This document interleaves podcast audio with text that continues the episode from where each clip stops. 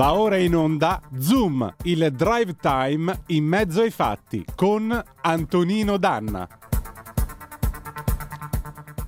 Amiche e amici miei, ma non dell'avventura, buonasera! Siete sulle magiche, magiche, magiche onde di Radio Libertà. Questo è Zoom, il drive time in mezzo ai fatti io sono Antonino Danna e questa è la puntata di mercoledì 1 febbraio dell'anno del Signore 2023. Cominciamo subito la nostra trasmissione ricordandovi di dare il sangue in ospedale serve sempre, salverete vite umane, chi salva una vita umana salva il mondo intero. Secondo appello andate su radiolibertà.net, cliccate su Sostienici e poi abbonati, troverete tutte le modalità per sentire questa radio un po' più vostra, dai semplici 8 euro mensili della Hall of Fame fino ai 40 euro mensili a livello creator che vi permetteranno di essere coautori e co-conduttori di almeno una puntata del vostro show preferito con il vostro conduttore preferito. Banda alle ciance, cominciamo subito la nostra trasmissione. Io voglio salutare in plancia comando delle nostre magiche, magiche, magiche onde il nostro condottiero Giulio Cesare Carnelli. Buon lavoro. E allora è mercoledì, è mercoledì che si fa? Si balla. Con cosa? Coi dirotta su Cuba, Gelosia 1994. Andiamo.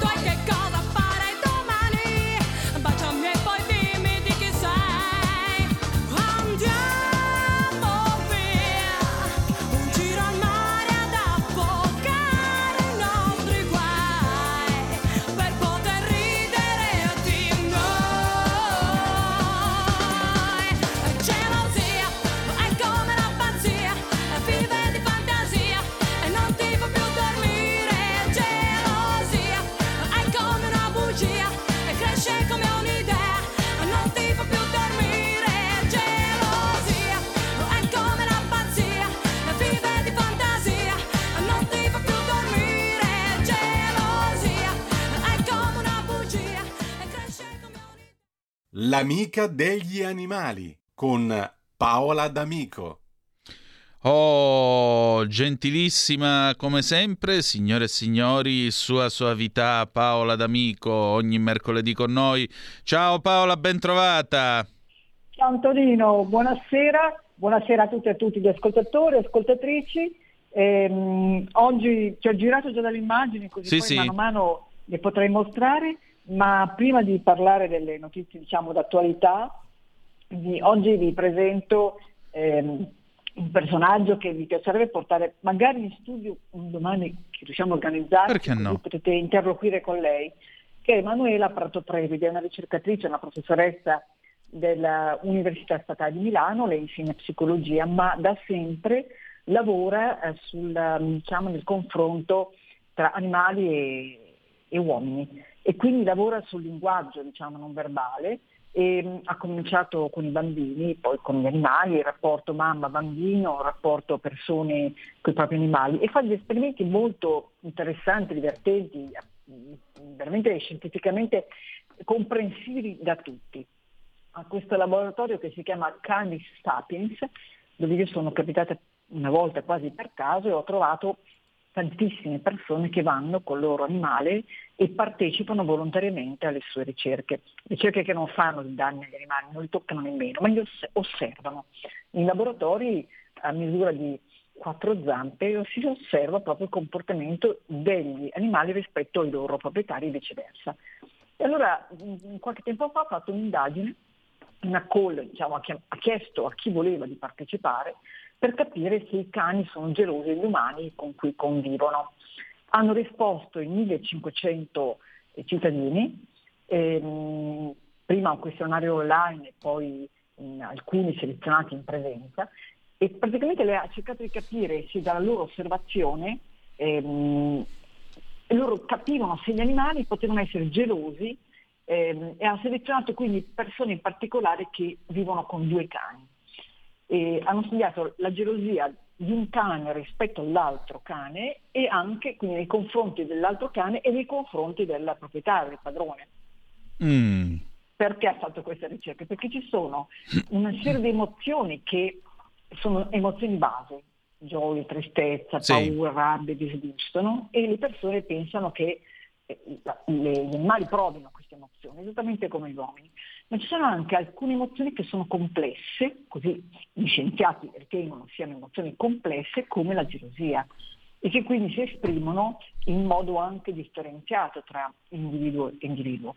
E perché? Perché richiedono, cioè la gelosia è una emozione complessa che quindi qualcuno pensava potesse riguardare soltanto noi umani, no?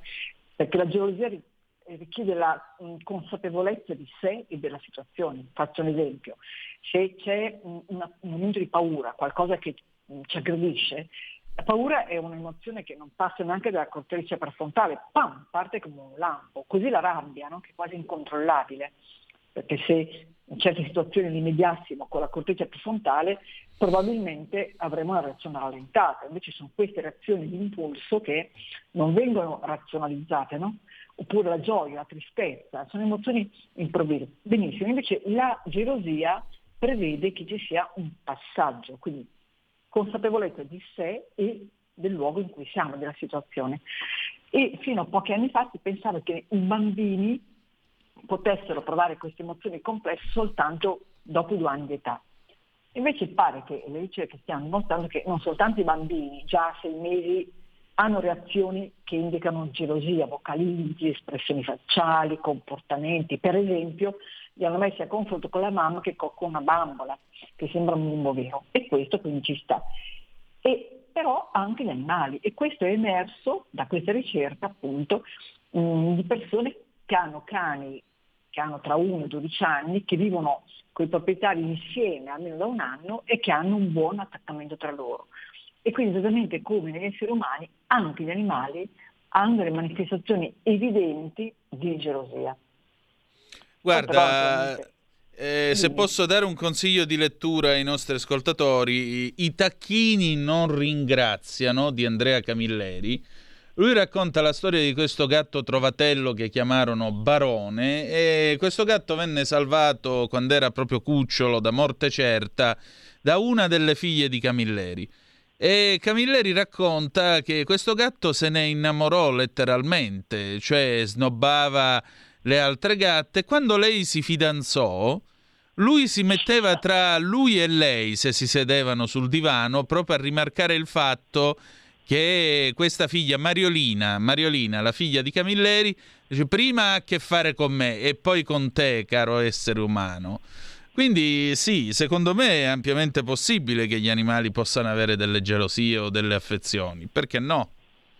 Eh, infatti però bisogna provarle, perché può essere la nostra impressione, ma se tu vuoi dire, dimostrarlo scientificamente devi raccogliere tanti dati, certo. raccogliere tante dimostrazioni proprio di laboratorio e arrivare a dire e, e disegnarle, insomma, eh, descriverle queste situazioni.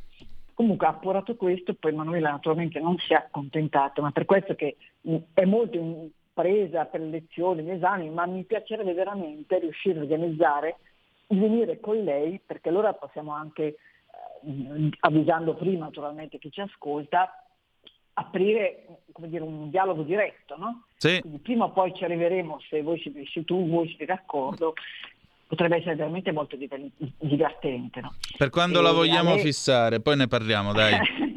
sì, perché qui ogni giorno è da inventare.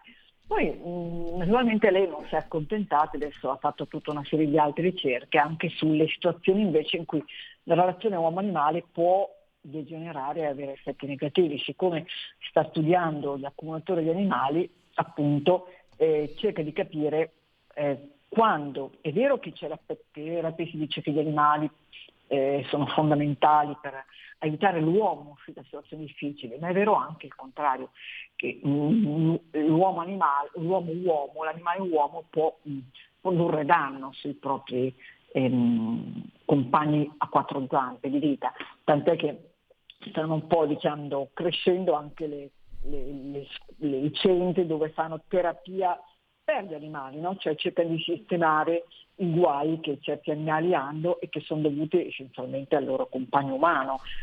Non è probabilmente facile dire al proprietario di un cane, guarda il suo animale è un po' nervoso, un po' isterico, ma è colpa sua, perché sbaglia in alcuni approcci, però purtroppo questo è. E quindi stiamo cercando appunto di descrivere anche eh, questo eh, i benefici di questa relazione, ma anche i comportamenti umani che portano diciamo, ad errori. Ecco. Certamente, certamente. E quindi sembra un caso, l'animal hoarding, quindi l'accumulo di animali, è proprio una distorsione umana che porta dei danni terribili, perché poi troviamo 20-30 gatti per volta portati via dalla casa di un accumulatore perché vivono in condizioni scioccanti che però eh, spiegano in questi rifugi che è difficilissimo riportare a serenità per tanto da poter dare in adozione a delle famiglie, perché eh, sono animali che soffrono, che fanno le vite stenti, no? costretti a stare in condizioni assurde con tantissimi altri animali e in condizioni al limite insomma, della sopravvivenza. Quindi non sempre questi animali tolti agli accumulatori possono avere una nuova vita in una famiglia, non sono facili da adottare da portare in adozione. Certo. Paola, tu però mi hai mandato due fotografie sì. di due animali entrambi curiosi. Uno è molto popolare, la lontra, l'altro è sparito da qualche secolo, il dodo. Esatto, il primo, attenzione, è molto popolare, però è un animale che è arrivato, è arrivato a rischio estinzione e che in Italia non si vedeva da 60 anni.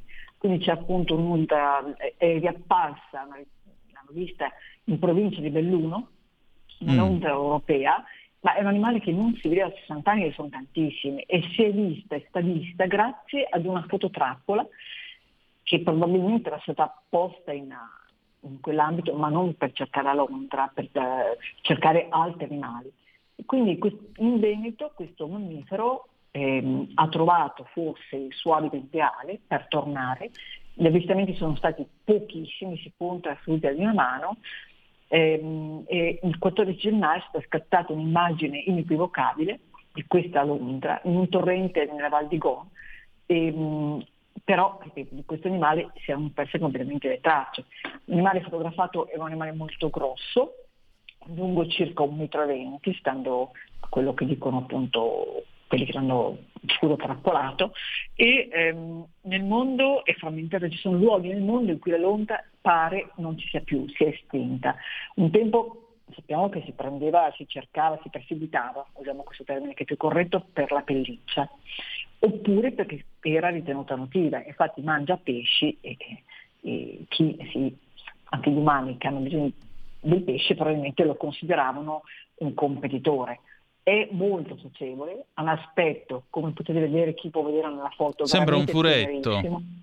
È tenerissimo, mm. il più pacioccoso del, sia ancora del furetto, sguatta allegre nei corsi d'acqua del, del vecchio continente e il nome latino è Lutra Lutra, ha bisogno per vivere sia di habitat terrestri dove si fa la tana, sia di habitat dove c'è molta acqua, quindi deve stare in un luogo dove ci sia corsi d'acqua corrente e dove caccia perché appunto si nutre di pesci. Quindi non so, fiumi, laghi, tor- foreste torbiere, risaie, eh, fiordi, grotte, mm, servono questi spazi.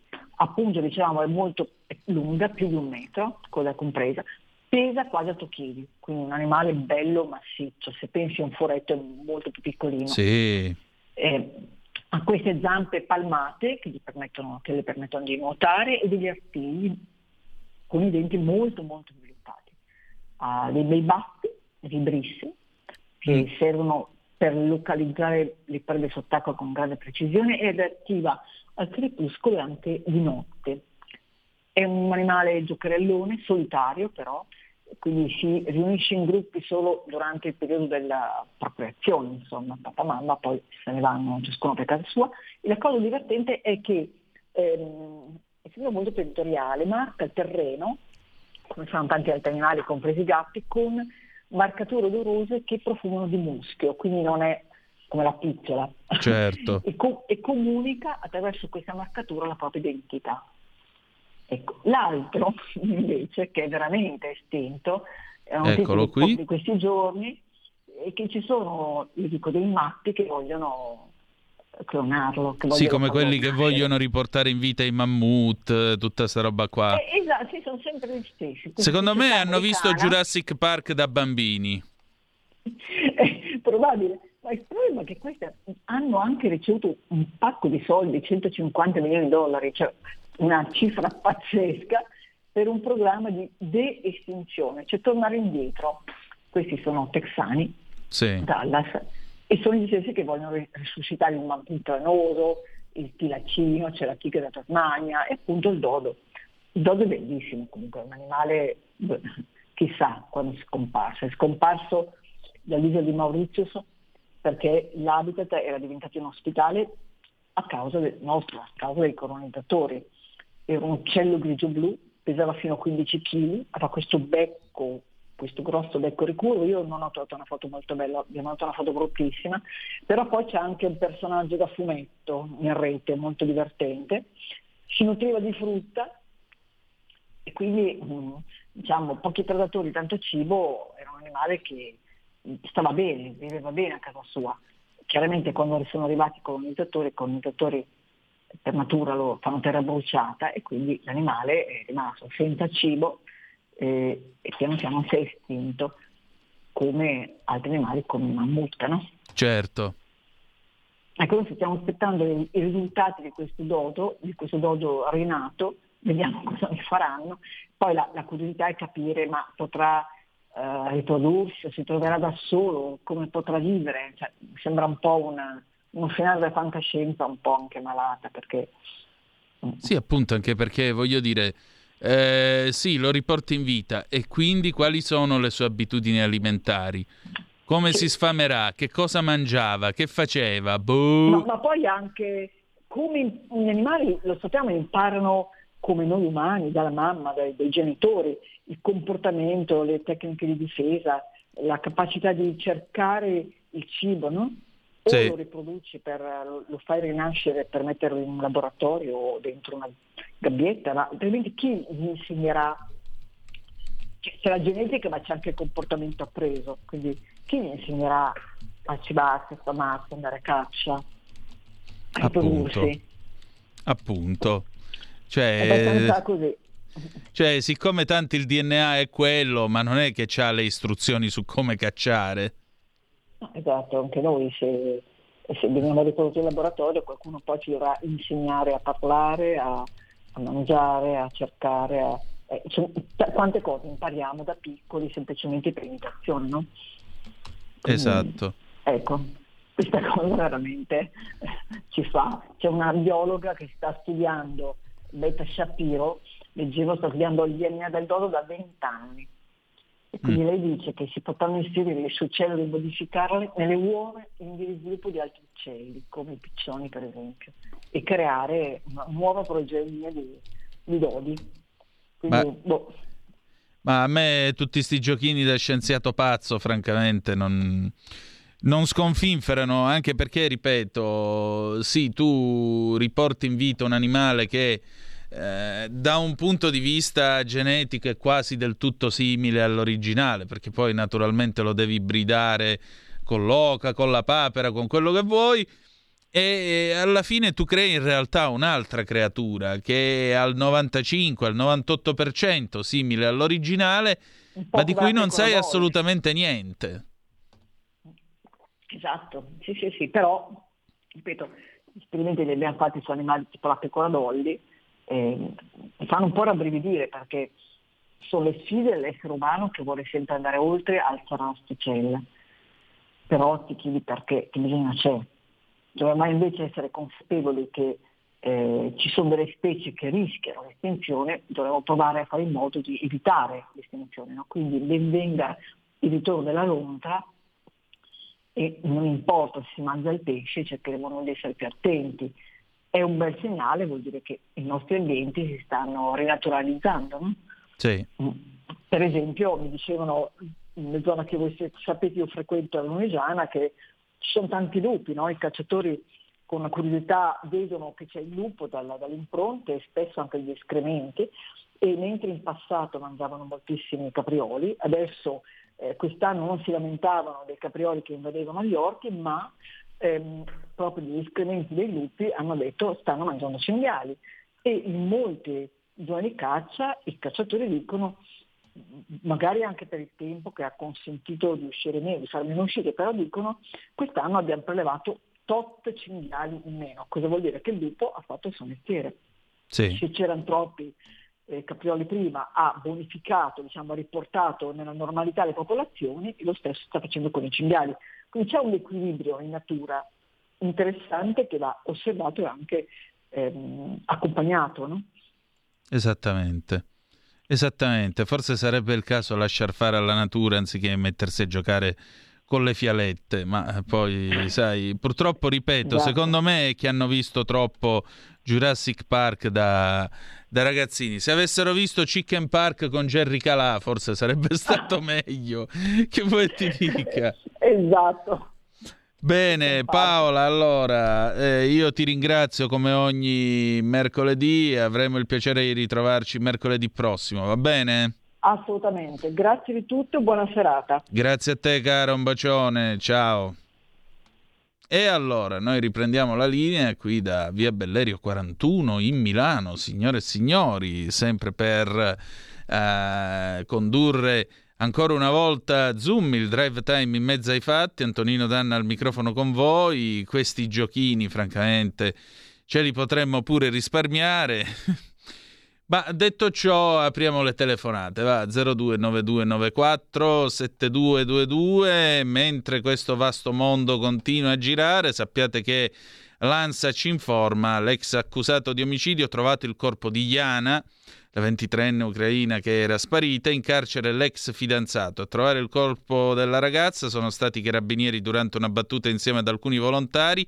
Era nascosto in un campo. In carcere l'ex fidanzato Dumitru Stratan, 34 anni, moldavo. Nel frattempo sta parlando il ministro della giustizia, Carlo Nordio non c'è la possibilità di modificare il 41 bis e su cospito il detenuto ha fornito positiva dimostrazione di essere perfettamente in grado di collegarsi con l'esterno anche in costanza di detenzione. Serracchiani PD, il ministro revochi le deleghe a Del Mastro, la diretta dell'informativa del ministro all'interno. Beh, ma a questo punto eh, andiamo a dare un'occhiatina, andiamo a dare un'annusatina nell'aula del Senato. Vai. Del loro contenuto.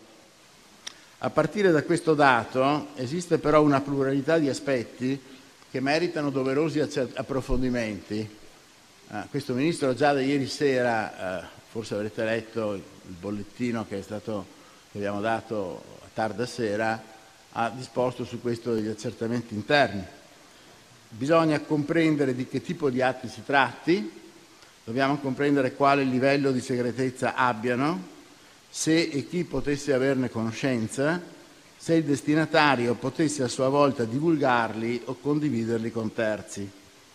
Come ho detto, nella giornata di ieri come ho chiesto al mio capo di gabinetto di ricostruire quanto accaduto. Questi quesiti attengono a una materia che è molto complessa, molto delicata, suscettibile per alcuni aspetti di diverse interpretazioni. Va da sé che questo Ministro, appena eh, esaurita questa istruttoria, è più che disponibile, anzi doverosamente si presenterà quando sarà chiamato nelle sedi opportune eh, presso ovviamente anche qui. E aggiungo, ma solo per eh, tuziorismo, come diciamo in giuridichese, che a questa si è aggiunta anche una notizia che la Procura di Roma avrebbe aperto un'indagine eh, su questa, uh, questo presunto reato. Noi non ci pareremo dietro la magistratura di Roma, non troveremo l'alibi dell'esistenza di questa eventuale, se ci sarà inchiesta, per dire che eh, ce ne laviamo le mani e risponderemo soltanto all'esito di quell'inchiesta della Procura. Però ci sono dei limiti, anche qui procedurali, che vanno rispettati e anche questa è una ragione per cui cerchiamo di capire quali saranno i limiti entro i quali risponderemo, quando avremo terminato questa istruttoria, alle Camere e dove ci sarà richiesto di rispondere. Grazie. Rida, eccoci qua. Allora, mi sembra che abbiamo colto proprio il passaggio forse cruciale di quello che ha detto il eh, ministro della giustizia Carlo Nordio. Quindi qui si sta, è in corso un'istruttoria da parte del Ministero della giustizia per di capire eh, in merito a capire quale fosse il livello di segretezza delle informazioni inerenti Cospito, quindi il fatto che avesse parlato con preclari dranghetisti e casalesi e compagnia bella, chi potesse eh, disporre di tale informazione, chi ne fosse a conoscenza e chi quindi l'abbia divulgato. Ora si apprende, e questa è quindi una notizia che possiamo dare adesso, il ministro Nordio dice che sarebbe stata aperta un'inchiesta dalla Procura di Roma, eh, perché naturalmente questa sarebbe eh, la divulgazione di, di atti riservati, eh, di documenti riservati, insomma c'era il segreto di Stato oppure no su queste informazioni, non si sa, lo vedremo. Comunque, eh, la Procura di Roma avrebbe aperto quindi un'inchiesta e il ministro Nordio dice noi ora dobbiamo capire quali siano i limiti di tutta questa vicenda e all'interno di questi limiti promette di tornare a riferire in Parlamento. Quindi la questione si sta un pochettino ingarbugliando, lo possiamo dire? Sì, decisamente sì. Andiamo in pausa, dopodiché Augusto Martelli, la ballata di Boe Luke 1981 da Azzard e conto corrente con Antonio Zennaro. Stai ascoltando Radio Libertà, la tua voce libera, senza filtri né censure, la tua radio.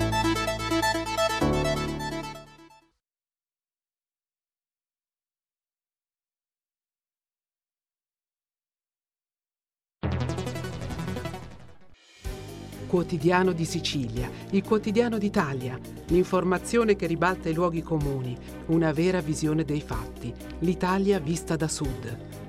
Ogni siciliano che vive in Italia e nel mondo è una risorsa, è protagonista della crescita della nostra nazione. Dai forza alla crescita della nostra isola, abbonandoti al QDS digitale più archivio a soli 99 euro annui. Quotidiano di Sicilia, il quotidiano d'Italia una scelta di valore.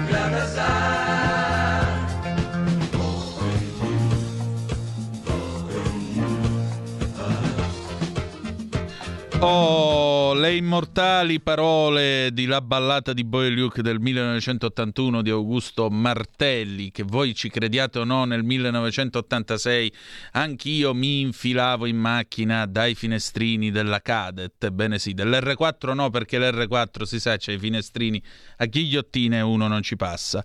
Siete sempre sulle magiche, magiche, magiche onde di Radio Libertà, questo è sempre Zoom, il drive time in mezzo ai fatti, Antonino Danna al microfono con voi. 346 642 7756 in attesa di entrare in contatto con Antonio Zennaro perché eh, il telefono stasera non ci sta aiutando. In ogni caso torniamo a ronzare in aula del Senato perché appunto continua l'informativa urgente sul caso Cospito e allora andiamo a sentire un po' che cosa accade. Vai Giulio Cesare, apri, apri. In questi giorni. Avete trasformato una vicenda che si sarebbe potuta facilmente risolvere se affrontata con tempestività e se affrontata con ragionevolezza in un dramma umano e politico. Ecco, sta parlando il senatore Peppe De Cristofaro, misto. Dietro di lui c'è la sorella, c'è Ilaria Cucchi, quindi il senatore Peppe De Cristofaro per il gruppo misto. Ascoltiamo. Avevo segnalato il problema il 3 novembre scorso, tre mesi fa con un'interrogazione parlamentare alla quale lei non mi ha dato risposta per settimane. E risposte concrete, se non quella burocratica che a un certo punto è arrivata, non ne sono arrivate nemmeno in seguito, quando pure la gravità della situazione era del tutto evidente. Il governo non ha mosso un dito, persino il trasferimento di Cospito da un carcere che non era attrezzato per prestare le cure adeguate è arrivato con immenso e inspiegabile ritardo. Soltanto un inaccettabile scarico di responsabilità, peraltro infondato perché il governo avrebbe potuto e dovuto intervenire e aveva gli strumenti anche normativi per farlo. Io non lo so se questa è responsabilità se questa responsabilità è una vera e propria disfatta da attribuire ad imperizia o da attribuire a inettitudine, oppure a quella paura di apparire deboli, che denota però sempre massima debolezza, quale che sia l'origine.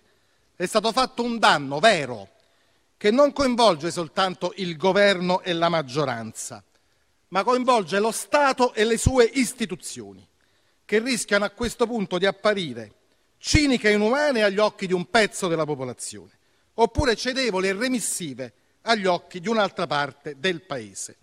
Io credo, Ministro, che ora la prima e assoluta urgenza per tutti è impedire che questa vicenda arrivi alle estreme conseguenze e che il dramma degeneri in tragedia. E devo dirle che certo non aiutano tutti quelli che in questi giorni si sono adoperati per trasformare lo sciopero della fame di Cospito addirittura in una sorta di riedizione del sequestro Moro. Ecco appunto il senatore Peppe De Cristofaro del gruppo misto, lo state ascoltando in questo momento in diretta all'aula del Senato in Roma e sta parlando appunto del caso Cospito, sta parlando anche del, dell'inopportuna eh, dell'inopportuna similitudine utilizzata accostando il caso Cospito al sequestro di Aldo Moro che non c'entra assolutamente niente. 0292947222 da questo momento apriamo i telefoni. Se volete dire la vostra se volete intervenire se volete eh, partecipare al dibattito su questo caso. Stamattina tra l'altro avete ascoltato eh, Carlo Cambi insieme con eh, Giulio Cainarca nel corso degli scorretti. Mi ha molto colpito la narrazione che lui ha fatto della figura di questo suo antenato, di questo suo nonno o bisnonno, se non sbaglio, che eh, quando veniva il re a Livorno si faceva sei giorni di galera e poi lo liberavano dopo che il re se n'era andato. Io mi permetto di fare solo un'osservazione, per carità, qualcuno mi ricorderà che eh, Gaetano Bresci ha sparato a Umberto I alla Villa Reale di Monza, sì sì, per carità, e diceva di essere un anarchico, era un anarchico, ci mancherebbe pure. Io vorrei ricordare però che Pino Pinelli non ha sparato a nessuno ed era un galantuomo, quindi c'è modo e modo di essere anarchici e c'è modo e modo di eh, professare le proprie idee, che è quello che la democrazia permette. Comunque, De Cristofaro sta dicendo la sua. Riassumiamo per chi si fosse messo all'ascolto adesso sulle magiche, magiche, magiche onde di Radio Libertà Uh, questo è sempre appunto Zoom, il drive time in mezzo ai fatti. Antonino Danna al microfono con voi. Il ministro della giustizia, Carlo Nordio, ha riferito uh, sul caso Cospito e noi mh, mm, abbiamo potuto ascoltare, mandate in diretta, eh, abbiamo potuto ascoltare le sue ultime parole appunto. È in corso una istruttoria o indagine, come la volete chiamare, all'interno eh, del Ministero della giustizia per capire quale fosse il livello di segretezza sulle informazioni inerenti Cospito che ieri l'onorevole Donzelli, i Fratelli d'Italia, ha reso pubbliche, ossia che Cospito, lo ripetiamo, avrebbe incontrato sia alcuni esponenti della, eh, della, come si dice, alcuni esponenti della, mm, della Camorra, segnatamente i casalesi, e eh, alcuni esponenti della uh, mafia siciliana, i quali avrebbero sostanzialmente, avrebbero sostanzialmente detto tu continua così pezzo dopo pezzo, passo dopo passo, arriveremo non solo all'abolizione del 41 bis, continua appunto il tuo sciopero della fame, in base al quale, in virtù del quale Cospito ha perso già 40 kg, continua questo sciopero della fame in modo tale che quando arriveremo a un punto che l'ergastolo stativo sarà abolito e sarà abolito anche il 41 bis, quindi niente più isolato isolamento e soprattutto abolizione del concetto di fine pena mai. Stamattina, tra l'altro, inoltre alla pagina dell'ottimo Pierluigi Pellegrin c'è stato anche l'approfondimento di Max del Papa, altra mente molto lucida eh, che eh, abbiamo la fortuna di avere come nostro ospite qui in radio, oltre che di poterlo leggere su Italia Oggi, anche lui eh, che ha rievocato, peraltro, visto che si parla di terrorismo, ha rievocato l'irruzione dei carabinieri nella palazzina di via Montenevoso nel 78, il primo ottobre del 78, quando vennero ritrovate una parte eh, delle carte del memoriale Moro. E sostanzialmente, però, il ministro eh, Nordio, vi ripeto, ha detto: vabbè, noi cercheremo di capire quale fosse il livello di segretezza, chi fosse in possesso di tali informazioni e chi avesse il potere di divulgarle, se si potevano divulgare tra l'altro, che è quello che ha fatto l'onorevole Donzelli ieri nel corso del dibattito sulla commissione antimafia in eh, Parlamento e segnatamente alla Camera. 346 642 7756 se volete dire la vostra oppure 0292 94 7222 se volete dire la vostra per telefono. Gianni da Brescia scusa la mia ignoranza ma che gruppo politico a che gruppo politico appartiene il gruppo misto? Che ideologia si riferisce? Forse quella dei 10.000 euro mensili Eh, diciamo che è un gruppo che raccoglie chi sostanzialmente fa reparto a sé, mettiamola così. Possono essere per esempio dei candidati indipendenti che vengono eletti con un partito, entrano in Parlamento ma poi si portano nel misto perché il partito gli è servito soltanto come piattaforma di lancio per poter entrare nel magico mondo della politica. Eh, possono essere delle persone che magari nel corso del loro mandato eh, sentono di non essere più in grado di esercitarlo nell'ambito dell'ideologia politica del partito con cui sono stati eletti, oppure sono stati espulsi dal partito con cui sono stati eletti e quindi preferiscono confluire all'interno del gruppo misto. Mm, effettivamente a me a me ha sempre ricordato un po' l'insalata mista perché in effetti, in effetti che senso ha un gruppo misto? Misto che cosa vuol dire? Cioè, cioè, siamo un po' così, un po' cosà, un po' su, un po' giù, un po' a destra, a sinistra, il centro e così via. Effettivamente non ha senso. È altrettanto vero che in questo paese non esiste il vincolo di mandato, esiste solo eh, la coscienza del singolo deputato o senatore, per cui non esistendo il vincolo di mandato è normale che chi eh, abbandona un partito, chi fuoriesce comunque da uno schieramento abbia diritto a confluire da qualche parte. Questo contenitore è appunto il gruppo misto. 029294 7222 se avete voglia di intervenire e di dire la vostra. Uh, che cos'altro ha detto Nordio? Eh, mai messo in discussione l'istituto del 41 bis, informa l'ANSA. In particolare la possibilità di mutare questa normativa è inesistente. Non ci pareremo dietro la magistratura di Roma per dire che ce ne laviamo le mani e rispondere solo all'esito di quell'inchiesta della Procura, ma ci sono limiti procedurali che vanno rispettati. Alfredo Cospito è al 41 bis sulla base di un'istruttoria da cui è emerso che il detenuto ha fornito positiva dimostrazione di essere perfettamente in grado di collegarsi con l'esterno anche in costanza di detenzione, ha detto il responsabile della giustizia. Ecco, io già una domanda però me la porrei. Eh, se il detenuto ha fornito prova di essere perfettamente in grado di collegarsi con l'esterno anche in costanza di detenzione, cioè se questa ha continuato a guidare il suo gruppo, il FAIA, la Federazione Anarchica Informale, persino dal carcere, io qualche domanda sulla tenuta del carcere in cui questo signore era ospite me la porrei. Però andiamo avanti. Mm, la posizione giuridica del detenuto cos- eh, cospito è complessa, ha detto sempre Nordio, ricordando che è necessario il parere dell'autorità giudiziaria per la revoca del 41 bis. È opinione prevalente poi che il ministro non possa pronunciarsi prima di aver acquisito i pareri delle autorità giudiziarie competenti. Inoltre, sempre, sempre Nordio, il procuratore generale di Torino ci ha fatto sapere telefonicamente che non è in grado oggi di inviarci il suo parere, ma domani, per cui io oggi non sono in grado di rispondere al quesito sulla richiesta di revoca del 41 bis avanzata da, al Ministero dalla difesa di Alfredo Cospito, ha detto sempre Nordio. Il Ministero attende infatti i pareri del PM procedente nel merito contro Cospito e della DNA la Direzione Nazionale Antimafia.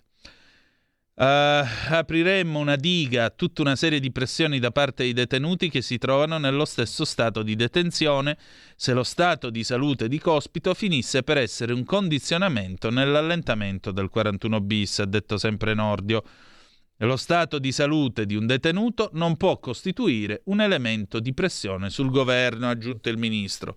Tutti gli atti riferibili a detenuti in 41 bis sono per loro natura sensibili, ragion per cui ai fini di un'ostensione occorre una preventiva verifica. Cioè, il fatto che Donzelli potesse riferire in aula tutto quello che ha detto ieri a proposito degli incontri che avrebbe avuto Cospito, ecco, questo avrebbe dovuto eh, fare una verifica.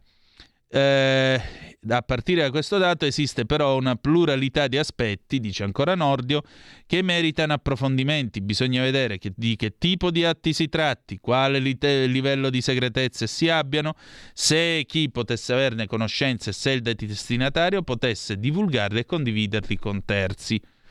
Applausi poi del centrodestra nell'aula della Camera quando il ministro della giustizia Carlo Nordio ha detto che lo stato di salute di un detenuto non può essere strumento di pressione sullo Stato. La capogruppo del PD Deborah Serracchiani da parte sua ha ribadito la richiesta al ministro della giustizia Carlo Nordio di revocare subito le deleghe al sottosegretario alla giustizia Andrea Del Mastro, visto che lui stesso ha, me- ha ammesso angelicamente di aver dato le intercettazioni riservate sui colloqui in carcere tra l'anarchico Andrea Cospito e due boss mafiosi al deputato di Fratelli d'Italia Giovanni Donzelli. È un fatto gravissimo che ha pregiudicato anche le indagini e i controlli in carcere, dichiara Serracchiani, mentre i deputati del PD le tributano una standing ovation in aula. Dispiace davvero che Giorgia Meloni stia facendo finta di niente. I fatti avvenuti ieri in quest'aula sono gravi e se non sente il bisogno di intervenire vuol dire che ha approvato, quantomeno tollerato, quanto avvenuto ieri, precisa Serracchiani, che assicura come dopo le accuse di Giovanni Donzelli, Fratelli d'Italia, mosse nell'aula di Montecitorio contro i Dem sul caso Cospito, i rapporti tra maggioranza e opposizione siano stati minati. Il PD non ha mai messo in discussione il 41 bis, dice la capogruppo del PD, ma siamo andati a visitare Cospito per ragioni d'umanità, visto che il detenuto è in sciopero della fame da oltre 100 giorni.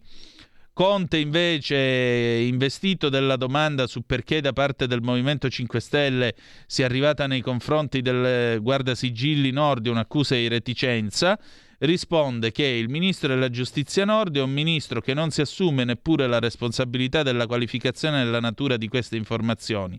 Un ministro che non può neppure schermarsi dietro il fatto che sia stata investita della questione la Procura di Roma, perché lui ha dei doveri di vigilanza su questo patrimonio informativo che non vengono meno perché c'è adesso un'indagine della Procura di Roma. Insomma, Qui vogliono tutti sapere che cosa ha fatto, eh, che cosa ha fatto Nordio e in particolare se ci sarà la eh, cacciata oppure no del suo sottosegretario che ha angelicamente ammesso, appunto Andrea Del Mastro, ha angelicamente ammesso di aver dato le intercettazioni riservate, cito le parole di Deborah Serracchiani, le intercettazioni riservate sui colloqui in carcere tra l'anarchico Andrea Cospito e due boss mafiosi. Mm, resta comunque un fatto. Comunque vada a finire questa vicenda. E il fatto è molto semplice. Dei signori condannati per mafia e camorra hanno incitato Cospito ad andare avanti con lo sciopero della fame, a mettere a repentaglio la sua esistenza ed eventualmente anche a morire, perché a questo punto la sua morte diventa strumentale a questi signori, per ottenere l'allentamento del 41 bis oppure non solo la sua cancellazione, ma anche la cancellazione dell'ergastolo stativo. Questa è la realtà dei fatti. Questo è quello che è successo. Ora c'è qualcuno che doveva mantenere il segreto, questo lo accerteremo, ma in una società civile e democratica io credo che sia di interesse pubblico sapere quello che sta accadendo. E se sta accadendo, che dei mafiosi si stanno servendo di un signore al 41 bis per compiere un'operazione di scardinamento del 41 bis e dell'ergastolo stativo, questa è una cosa che riguarda tutti e non c'è segretezza che tenga. Perché abbiamo tutti il diritto di saperlo. Abbiamo tutti il diritto di sapere se saremo nuovamente in pericolo quando cancellato il 41 bis se questo piano dovesse riuscire, ma eh, evidentemente non riuscirà.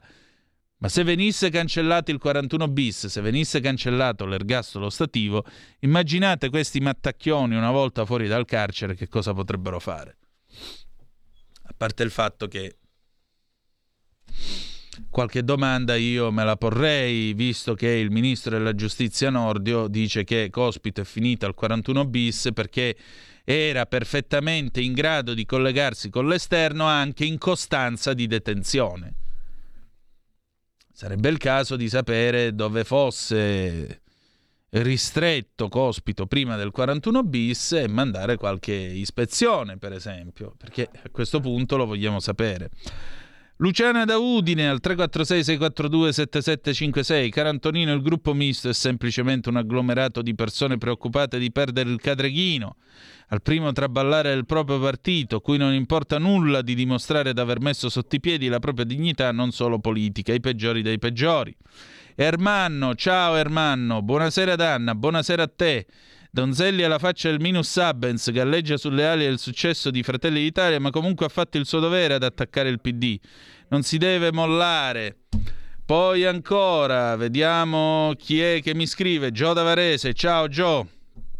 La Serracchiani dovrebbe con tutti i suoi compagni andare a far visita a quelli che vorrebbero mangiare ma non ne hanno, invece quello ce l'ha ma non vuole mangiare lui. Vabbè, ma al di là di questo è nelle prerogative dei parlamentari poter compiere ispezioni e visite nelle carceri. E questo sai alle volte fa bene andare a vedere com'è il carcere perché ti rendi conto di tante cose. Resta il fatto resta il fatto che al di là di quello che possiamo pensare politicamente dei nostri avversari e così via resta il fatto che comunque ieri che che abbia fatto nel bene e nel male Donzelli, una cosa molto grave è venuta fuori e forse noi dovremmo essere concentrati su questo, però c'è Mimmo Magnetta al telefono e io ho il piacere di averlo. Ciao Mimmo!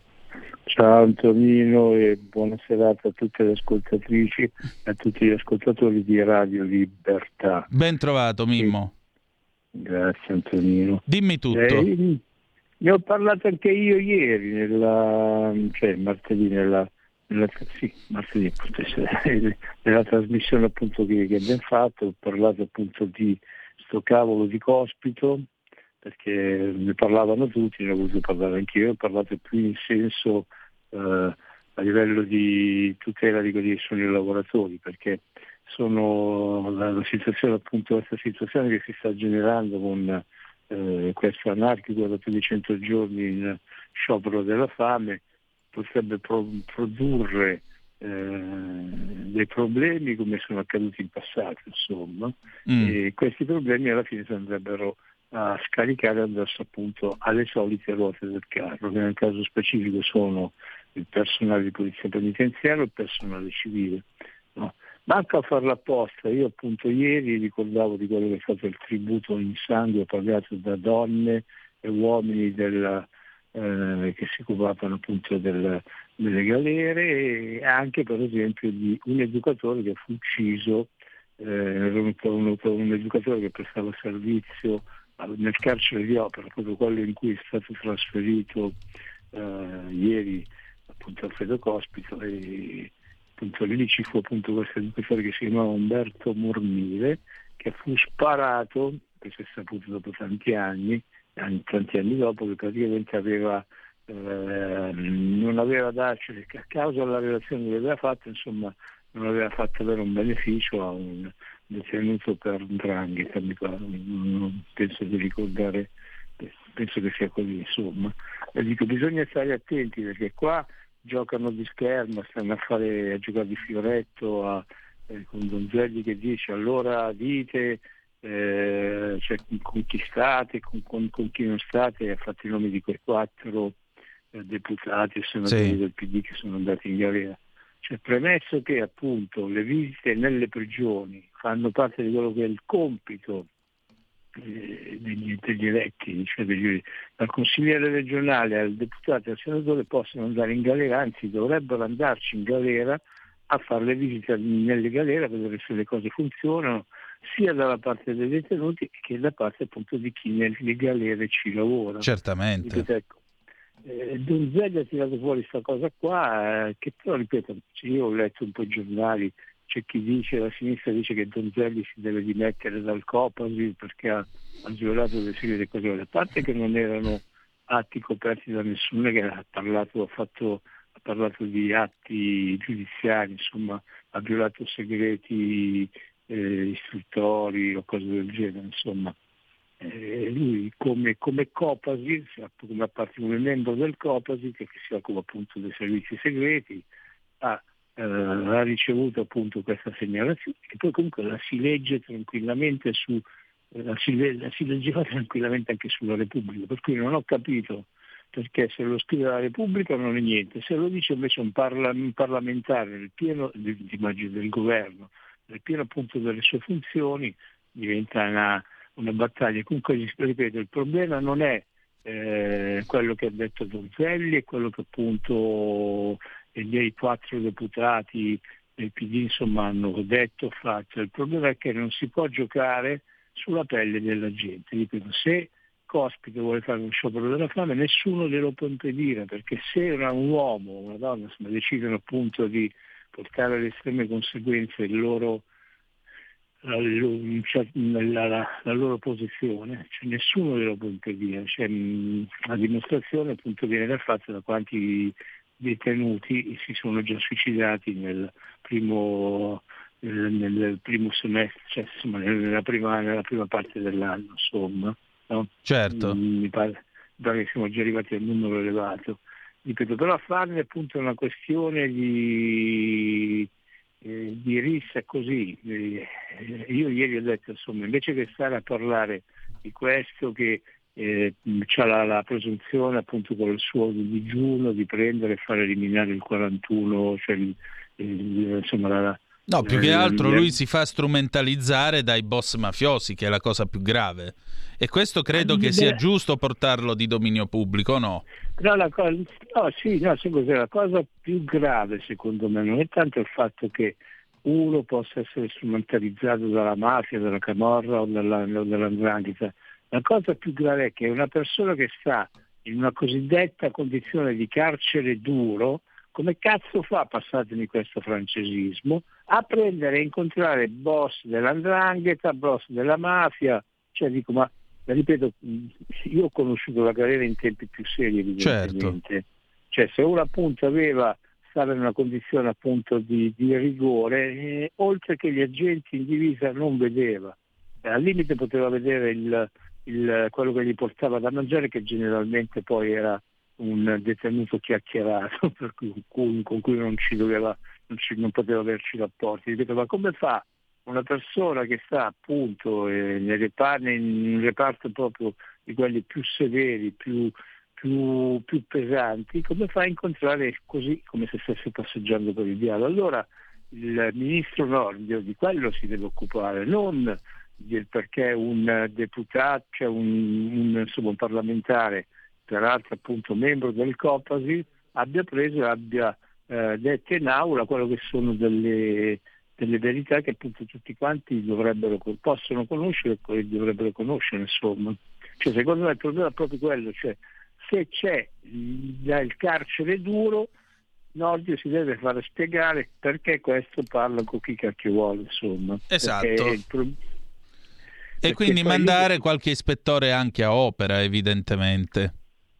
Eh, no, sai, più che altro sai che il discorso io ho sempre detto, l'Italia è un paese che ha un botto di leggi, eh, abbiamo anche un botto, tantissimo personale addetto a diciamo, far, a far applicare la legge, a farla rispettare, sta di fatto che però eh, nessuno può fare il suo dovere, cioè nessuno, eh, ripeto, applica la legge, oppure sono pochi quelli che la applicano.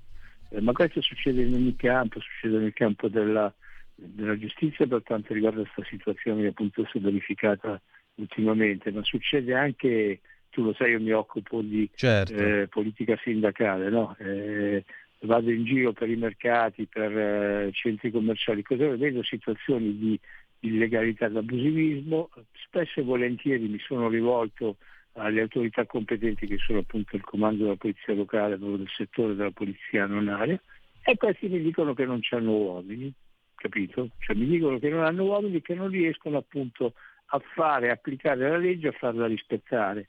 Eh, ora è vero, eh, nello spazio più del SINAP che facciamo ogni, ogni, venerdì pomeriggio dalle 15 alle 15.30 è un continuo lamentarsi da parte degli, oper- degli operatori della polizia penitenziaria che come organico sono molto carenti.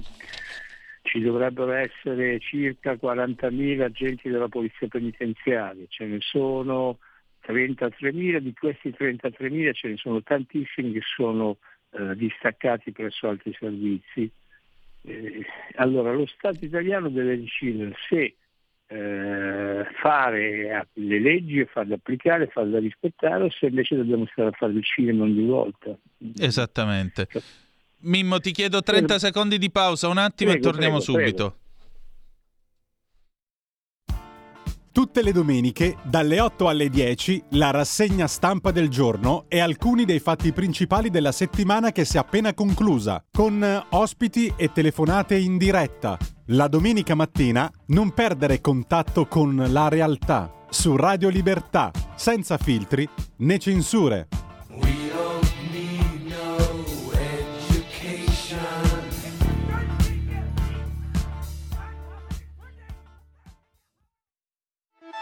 Stai ascoltando Radio Libertà, la tua voce libera, senza filtri né censure, la tua radio. E rieccoci sempre sulle magiche, magiche, magiche onde di Radio Libertà. Antonino Danne e Mimmo Magnetta al microfono con voi. Mimmo, ma eh, scusami, allora a questo punto, eh, se lo Stato italiano deve decidere che cosa fare da grande, eh, Nordio deve lasciare il suo posto, lo deve lasciare Del Mastro, lo deve lasciare Donzelli o il direttore del carcere di Opera? Beh, nel caso specifico era il carcere di Sassari perché Mm. eh, la questione che ha creato scalpore si è verificata a Sassari. Ecco, o il direttore del carcere di Sassari allora? Ma no, ma non lo deve lasciare nessuno, il discorso è che dobbiamo capire, ognuno in Italia, partendo proprio dalla ultima ruota del carro, proprio dal più semplice cittadino a quello più importante, deve prendere e deve fare il suo dovere.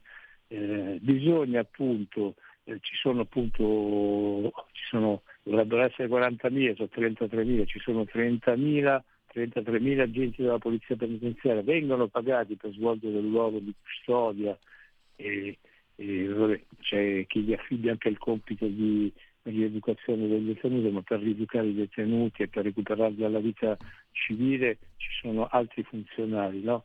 Ecco, Certo. vengono pagati, beh, svolgessero il loro dovere, cioè facessero il loro lavoro, ognuno deve fare il proprio lavoro. Bene ha fatto Donzelli a denunciare questa cosa, però il problema è questo più che denunciare la cosa in un'aula di giustizia facendo un po' una baraonda perché c'era quel poveretto del presidente della Camera, Lorenzo Fontana, che continuava a cercare di bloccarlo e lui continuava, ma più appunto che fare questa piazzata al Parlamento, invece si doveva subito attivare pretendendo da Nordi, dal ministro della eh, giustizia, considerato che lui è membro del Copasi, che fossero appunto a verificare eseguite quelle verifiche per capire come può un detenuto che sta eh, in alta sorveglianza con limitazioni varie cose varie prendere e parlare liberamente con chi cacchio incontra per, per il carcere, capito? Ma è una cosa Certo. grave, perché si sono inventati e gli ergastolo stati eh, il 41 bis, una cosa e l'altra, perché appunto così certi detenuti non parlano appunto con, eh, con l'esterno e poi dopo succedono queste cose qua. Eh, si sa benissimo, si sa benissimo, e di questo per esempio la polizia penitenziaria può darne più che ampie conferme, che anche il più carcerato dei carcerati riesce sempre a trovare in un modo o nell'altro il modo per prendere e comunicare. Cioè la testimonianza, la, la conferma di quello che vado dicendo sono l'elevato numero di, di telefonini che spesso e volentieri vengono ritrovati durante le perquisizioni nelle celle in possesso appunto di detenuti, no? Cioè, ormai il mondo si è evoluto, no? Cioè, Insomma, le nostre carceri sono dei colabrodo.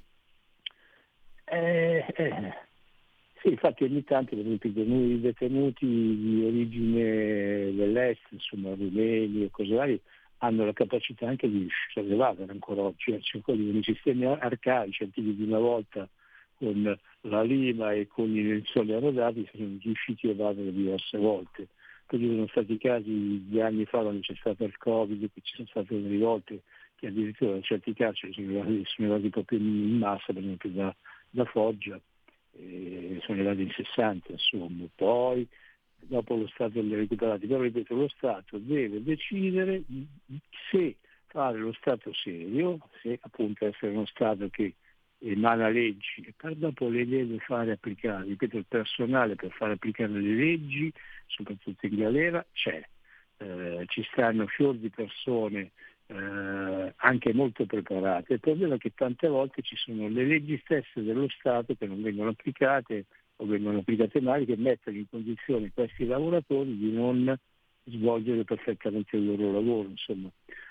Spesso e volentieri durante la, la trasmissione del venerdì pomeriggio il, il Antonio Fellone che è un rappresentante del SINAP, il Sindacato Nazionale Autonomo della Polizia Penitenziaria, dice che loro sono messi nelle condizioni di non poter svolgere il loro lavoro perché quando per esempio un detenuto, e la maggior parte ormai dei detenuti sono eh, stranieri con problematiche psichiatriche, devono fare attenzione perché se poco a poco per ridurlo, cioè ridurlo alla calma, gli stringono un pochino il polso, vengono denunciati per tortura. Allora l'Italia, a seguito di quella che è stata la questione Torreggiani, praticamente ha dovuto per rendere, per, diciamo, per rispondere all'Unione Europea, ha dovuto prendere e applicare determinate modifiche a quelli che sono i trattamenti all'interno delle prigioni italiane. No? Sì. appunto la, c'è stato un detenuto che appunto ha fatto un reclamo alla Corte Europea dei diritti e così insomma, l'Unione Europea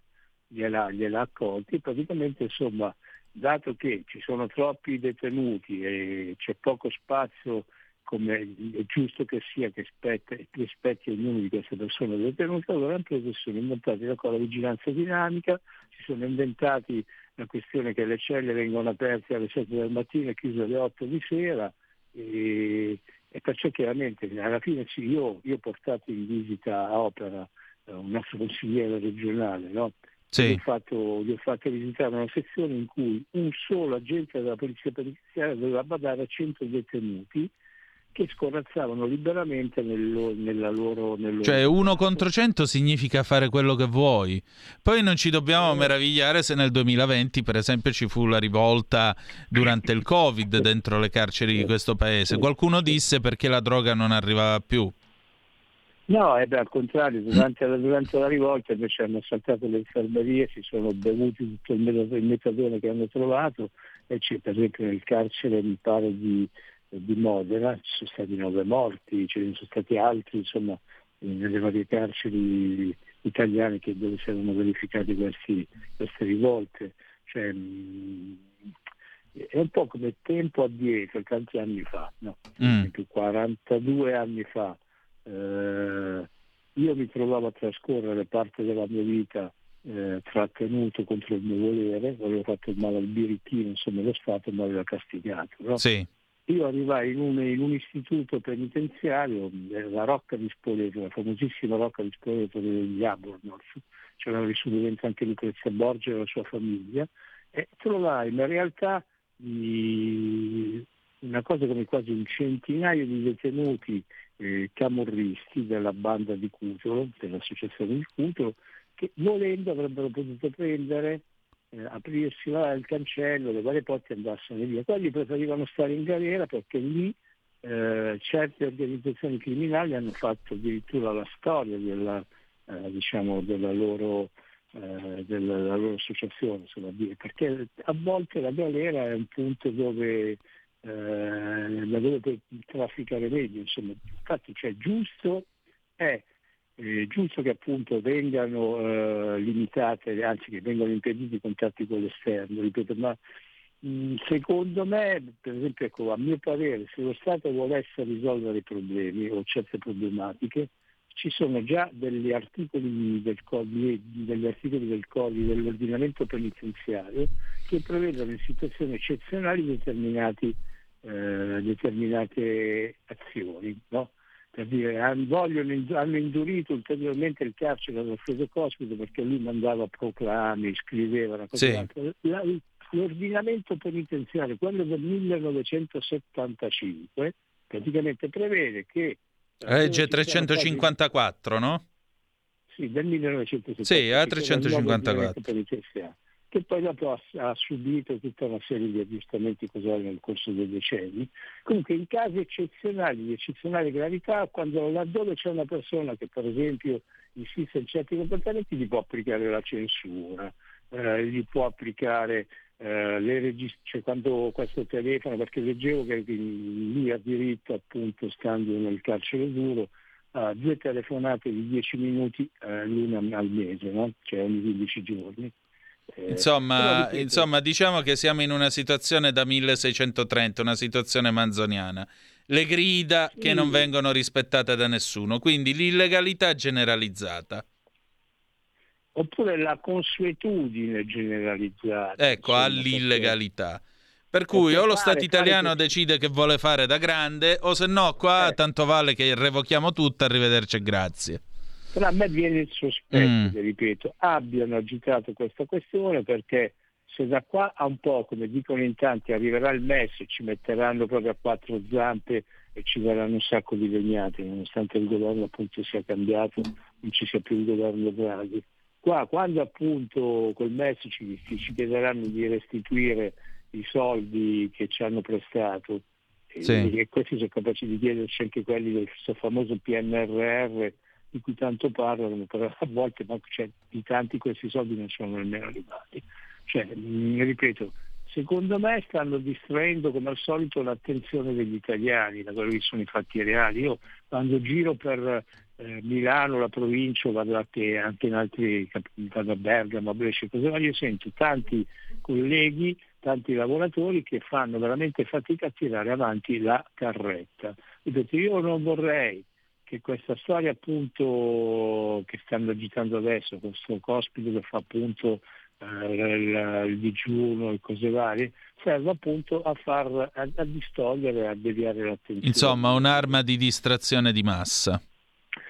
Sai, d'altronde, e poi ripeto, poi ci sono gli stupidi che ci cascano dentro, insomma, perché infatti io l'ho detto ieri, continuo a ripetere alle persone che conosco, agli amici, di fate attenzione, perché qua appunto eh, ci furono decenni fa la strategia della tensione, gli opposti estremismi, l'autunno caldo, gli anni di piombo, eh, gli anni delle emergenze, cose varie, attenzione perché appunto eh, chissà, capace che appunto qualcuno per una questione di emulazione possa anche andare oltre. Secondo me quello che è successo di qualche molotov, qualche macchina della locale bruciata, eh, quelle sono so, so, sono più terroristi di una volta, grazie a Dio. No? Cioè, certo. Dico, però attenzione perché, però ecco il discorso è questo, tante volte, tante volte queste persone che commettono certe azioni sono più utili al sistema, cioè, anche perché appunto eh, se tu prendi e fai un attentato del genere chiaramente dai, infatti cosa, la Meloni stessa ha detto non bisogna trattare, non, non, tanti altri anche a sinistra hanno detto appunto eh, sì il caso Cospito può avere anche ragione, umanamente può avere anche ragione, però non ci deve essere nessun cedimento da parte dello Stato.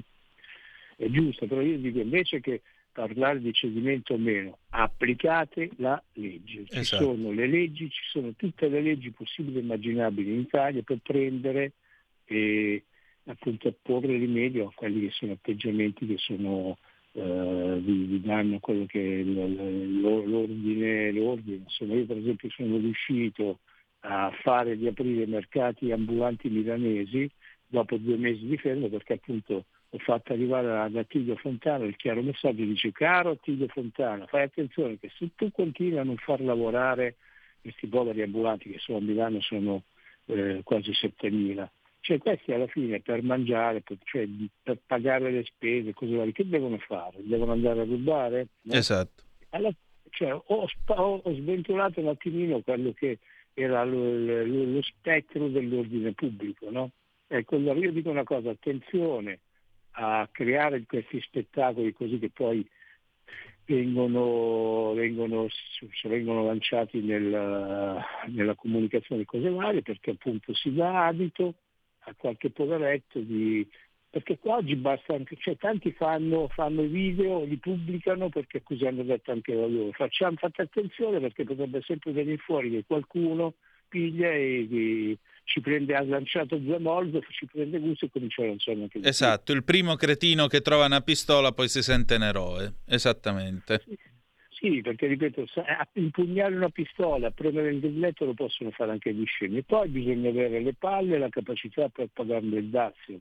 Esattamente, esattamente. Ripeto, ma noi non dobbiamo farci il problema di chi va a fare una cazzata, noi ci dobbiamo fare il problema che chi viene, diventa vittima della cazzata di qualcuno che emula e dopo paga, non, non si può far soffrire le famiglie, non si può fare eh, soffrire madri, padri e figli, insomma.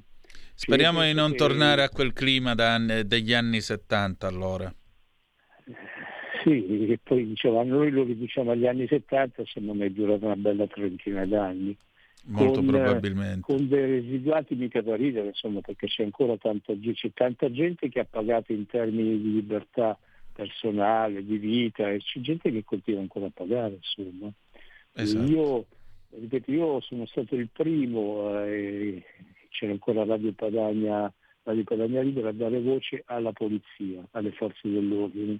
Eh, poi man mano che appunto da Radio Padagna Libera sono passati RPL e poi alla Radio Libertà, io sono stato il primo a dare voce alla polizia penitenziaria, che prima proprio non, non se la filava nessuno. Io ho, ho, ho dato con piacere eh, voce a quelle che sono le problematiche di questi, di questi, uomini, di queste donne che appunto fanno questo lavoro che è veramente un lavoro eh, molto ingrato, perché comunque sia un lavoro faticoso, pesante ed è mal retribuito. No?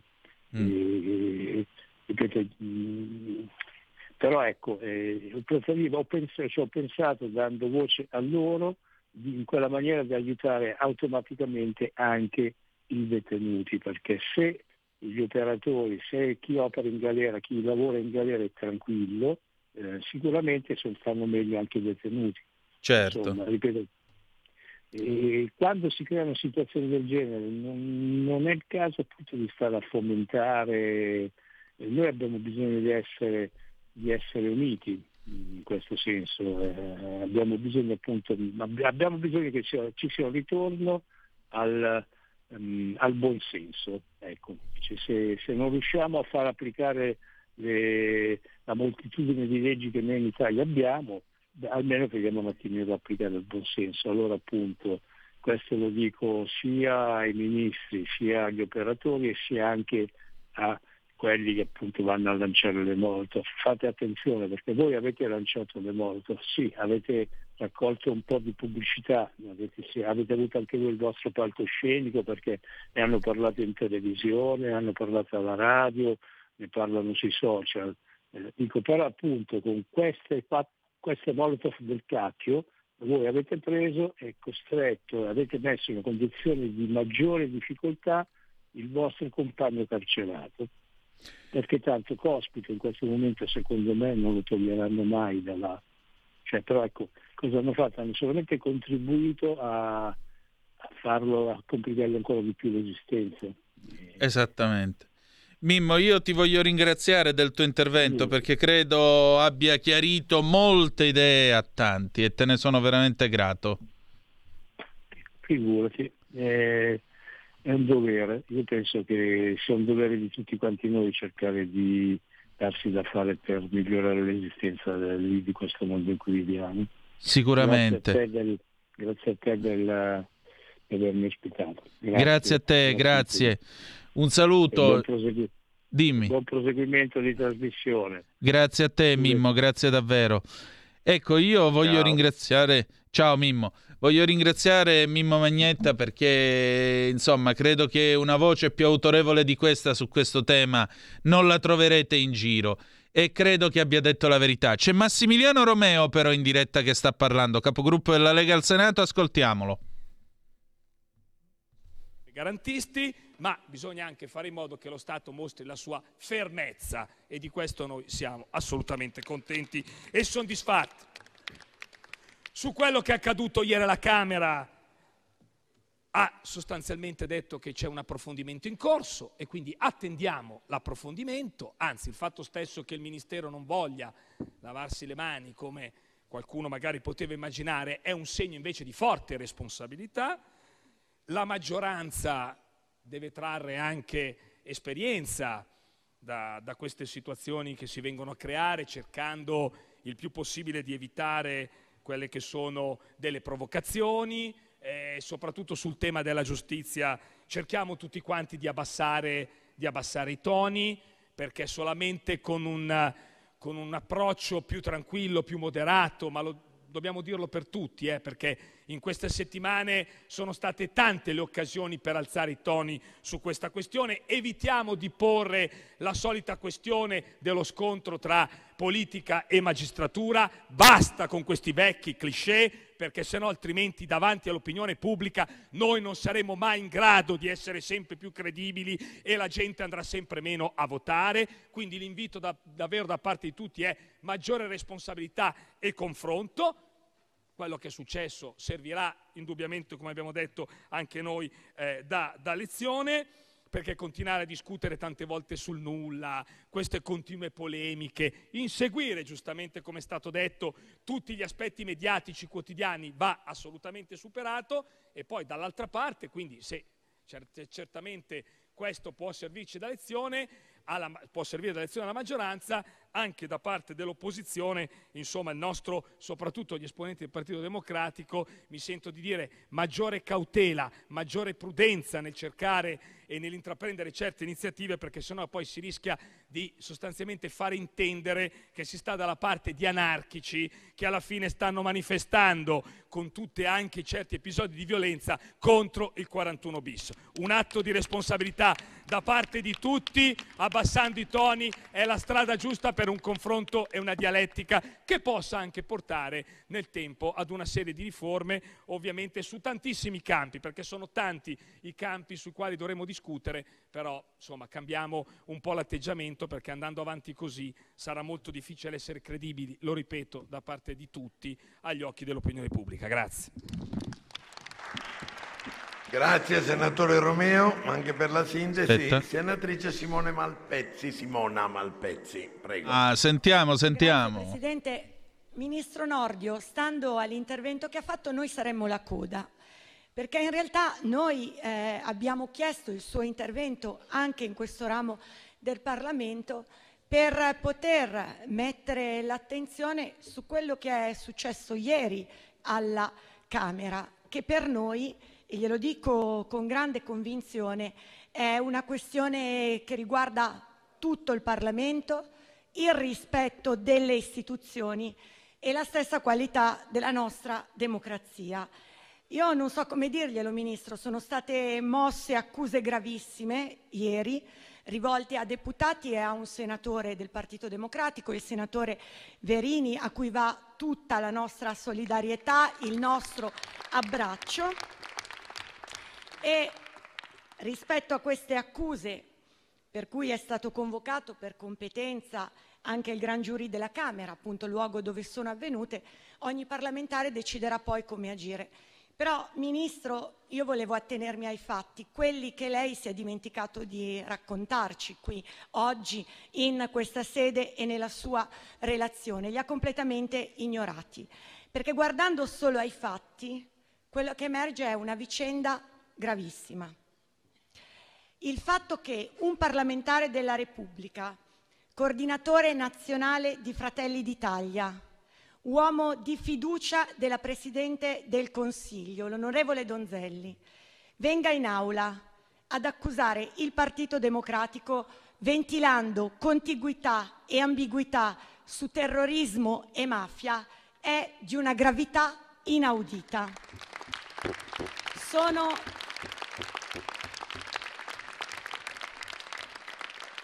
Sono accuse pesanti, rivolte per il solo fatto che parlamentari autorevoli e seri della Commissione giustizia hanno esercitato il loro diritto, ma anche direi il loro dovere di andare in carcere ad accertarsi delle condizioni di salute di un detenuto, agendo nell'ambito delle loro prerogative parlamentari, che lei lo ammetto lo ha riconosciuto, Ministro, sconfessando pubblicamente Donzelli da questo punto di vista, ma che evidentemente certa destra non conosce o preferisce ignorare. Nessuno di noi, lo dico per chiarezza, così sgombriamo il campo da tutti gli equivoci di questa discussione, ha mai messo in dubbio l'articolo 41 bis e mi fermerei qui rispetto a questo tema.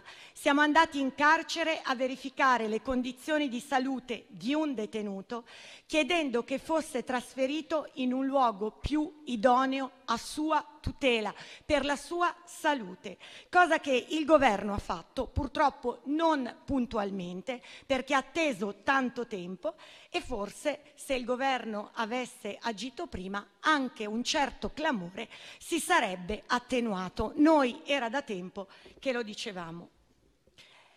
La cosa però ancora più grave e intollerabile è che le rivoltanti accuse rivolte al Partito Democratico siano state fatte utilizzando informazioni riservate che non erano accessibili ad alcun parlamentare, a differenza di quello che ha detto più volte l'onorevole Donzelli. Informazioni fornite dal sottosegretario alla giustizia con delega al DAP Andrea Del Mastro.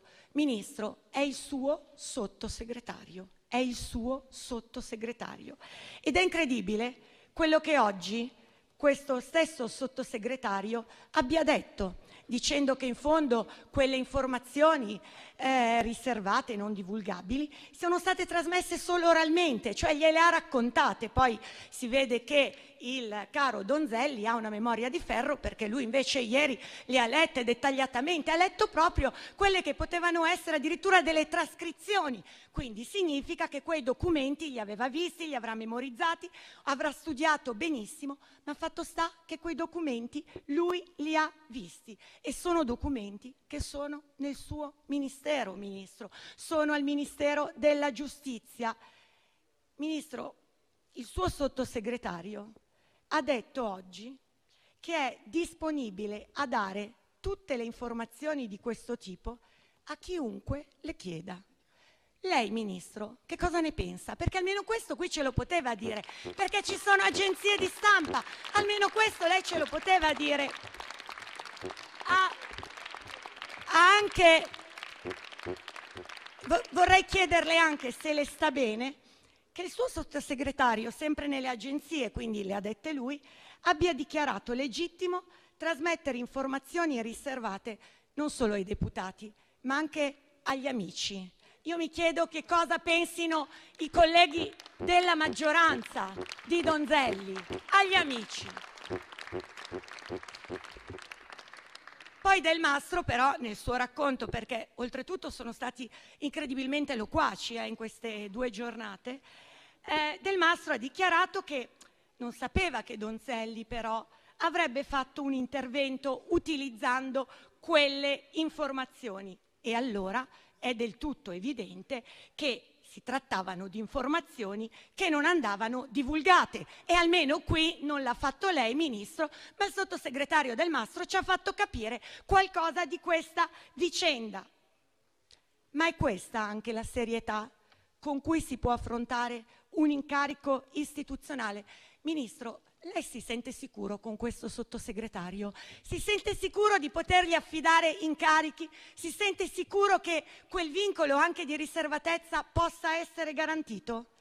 E noi, colleghi, possiamo sentirci sicuri con un vicepresidente del Copasir che utilizza informazioni riservate non solo con superficialità, ma per colpire le opposizioni.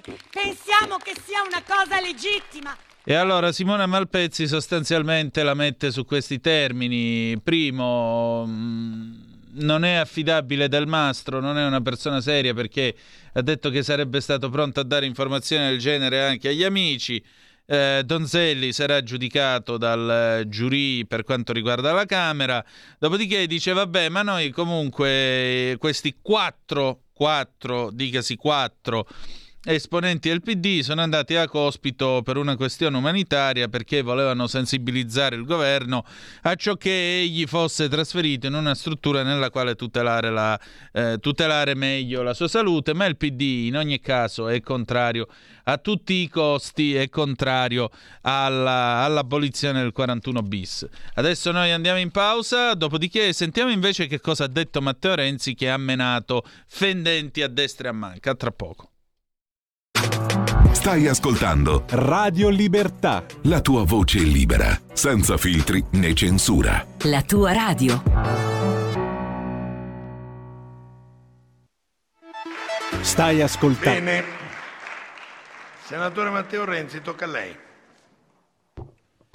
Signor Presidente del Senato, signor Ministro della Giustizia, onorevoli colleghi, noi abbiamo apprezzato il tono civile e istituzionale che ella, signor Ministro, ha portato in quest'Aula, le parole che ha detto, potrei dire con un sorriso anche le parole che non ha detto, che non ha voluto dire, che non ha potuto dire, perché effettivamente questa vicenda è surreale. Noi non è la prima vicenda surreale di questo inizio di legislatura, sembriamo specializzati nell'inseguire gli argomenti che i media o i social ci indicano. Siamo partiti con Rave Party, poi ci siamo dedicati per un mesetto al POS, senza alcun atto peraltro formale su questo, poi ci siamo buttati per una decina di giorni sui cinghiali, siamo tornati sul MES, avevamo l'occasione finalmente di festeggiare un grande risultato, la cattura di Matteo Messina Denaro, che è un grande risultato dello Stato, delle istituzioni, di tutti insieme. E questo clima ieri è stato rotto proprio sul voto unanime sulla Commissione antimafia da un intervento sguaiato e del tutto fuori luogo dell'onorevole Donzelli. Tuttavia questo ci pone un tema politico che affronterò nel finale. Prima tre brevissime considerazioni. La prima, il ministro Nordi oggi è stato bravo nel ribadire e spiegare che il cardine della democrazia liberale è il principio della separazione dei poteri. Io sono tra quelli che in quest'Aula è venuto a dire che i magistrati non potevano invadere il terreno della politica laddove si permettevano di decidere le forme organizzative della medesima. Allo stesso modo sento il dovere di dire che sul destino di un detenuto che è passato da tutti i gradi di giudizio, non in tutti i processi, ma in, è comunque affidato alla giustizia italiana, il Parlamento non ha un compito di decisione uti singoli, come se noi potessimo intervenire sul singolo caso, perché? Perché presi dal richiamo mediatico per cui ciascuno in questo gigantesco bar dello sport che è diventata la politica deve dire tutto su tutto. Charles-Louis de Secondat, che era il barone de Montesquieu, spiegava che il cardine della democrazia liberale è proprio la separazione dei poteri. Allora i parlamentari facciano i parlamentari le leggi e rispettino quei magistrati, alcuni dei quali sono anche oggetto di minacce, come ella, signor Ministro, ha ricordato, che hanno il compito e il dovere di assicurare alla giustizia i singoli. Secondo punto, ma allora noi che ci stiamo a fare? Noi possiamo mettere in discussione le leggi, possiamo cambiarle. E questo è legittimo per un Parlamento. Io non mi straccio le vesti se qualcuno viene qui e chiede di cambiare delle leggi esistenti. Penso che non si possa fare quando qualcuno ci costringe a discuterne facendo saltare le auto dei nostri diplomatici all'estero, quando qualcuno ci costringe a farlo aggredendo magistrati, aggredendo forze dell'ordine. Non si fa così una discussione, ma una discussione civile sul 41 bis si può fare. Io credo che il 41 bis abbia salvato il Paese. Ho una mia opinione, magari non è condivisa da tutti. Io credo che la legislazione speciale italiana, ancora prima sul terrorismo e poi sulla mafia, abbia permesso a questo Paese di vincere vere e proprie emergenze. E io credo che sul 41 bis il dibattito che dovremmo fare è sì un dibattito storico, ma è un dibattito che dovrebbe renderci orgogliosi della politica. Perché vedete, è stata la politica a sconfiggere la mafia. Non è vero come ci hanno raccontato per 30 anni che la politica era schiava della mafia. Certo ci saranno state responsabilità di singoli, ma la politica con il ministro Martinazzoli che costruisce l'aula bunker per Giovanni Falcone quando egli gli chiede di fare il più grande processo della storia penale del paese, è la politica che ha vinto in quel passaggio. E quando taluni magistrati e correnti giudiziarie attaccano il ministro attaccano il giudice Falcone, è il ministro della Repubblica Martelli che lo chiama a Roma, dandogli la possibilità di essere in prima linea nel combattere la mafia. E quando Falcone viene ucciso dalla mafia, in quel momento lì è lì che nasce il 41 bis per tentare di distruggere la mafia, cosa che sta avvenendo. Alla faccia di tutti quelli che ci raccontano che ci sono state più o meno fantasiose trattative che vengono smentite dalla Cassazione e che permettono a qualche ex magistrato di fare carriera e di entrare in questo Parlamento, ma che non corrispondono alla realtà dei fatti. È stata la politica con i propri rappresentanti a fare la legislazione speciale e questo va spiegato a chi ancora continua a non capirlo. Volete cambiare il 41 bis? Ditelo. Io sono contrario. Sono contrario in questo momento e sono contrario ma rispetterò l'opinione di chi lo vuole cambiare. Ma il 41 bis è stata la grande vittoria della politica contro la criminalità organizzata. E su questo però c'è il terzo punto che riguarda voi colleghi della maggioranza. Perché quello che è accaduto ieri è inqualificabile. Perché quando tu vai a votare, e lo sapete perfettamente, non lo potete dire, ma lo sapete tutti, perché avete tutti cultura delle istituzioni, anche chi di voi non condivide le mie idee o io non condivido le sue. Quello che è accaduto ieri è che quando vai a votare la legge istitutiva della Commissione antimafia, non ti metti a attaccare gli avversari accusandoli di non essere lo Stato. Sapete chi non è lo Stato? Non è lo Stato chi in questo paese utilizza materiale riservato per attaccare gli avversari. Questo non è lo Stato. Spiegatelo al vicepresidente del Copasi, spiegatelo al sottosegretario alla giustizia. E qui e chiudo. Ah, perché c'è chi confonde la Camera dei Deputati con la cameretta di casa che si condivide, ma c'è un rispetto delle istituzioni che prima o poi vi porterà a chiedere il conto di quello che avete fatto in questo passaggio. Vengo al punto fondamentale ed è un punto politico. Ha ragione chi chiama in, in causa la, la Presidente del Consiglio. Vedete, con noi questo giochino non funziona di dire voi siete deboli, noi siamo per il 41 bis. Noi non pensiamo che si possa sostituirci a un magistrato in nome di un ricatto. Noi siamo dalla parte della legalità, noi siamo dalla parte della giustizia. E allora vi diciamo, c'è o non c'è un contrasto tra l'idea liberale di una destra che sulla giustizia ha una visione garantista, perché garantismo non vuol dire buonismo, eh? non vuol dire abolire il 41 bis, tra un'idea garantista e chi invece ha un'idea giustizialista cresciuta nella visione forcaiola che ieri è stata espressa. Perché fino ad oggi la Presidente Meloni, molto abile, molto abile, è stata brava nel far capire che eventuali difficoltà interne alla propria maggioranza derivavano dai propri alleati. E su questo ha avuto buon gioco talvolta a lamentarsi della Lega, talvolta di Forza Italia. È legittimo, è il gioco delle parti, l'abbiamo fatto tutti, è politica. Stavolta il problema è un altro. Tra il ministro della giustizia, un galantuomo liberale eletto con Fratelli d'Italia, e due colonne di Fratelli d'Italia che dicono esattamente il contrario di quello che il ministro ha detto fino ad oggi.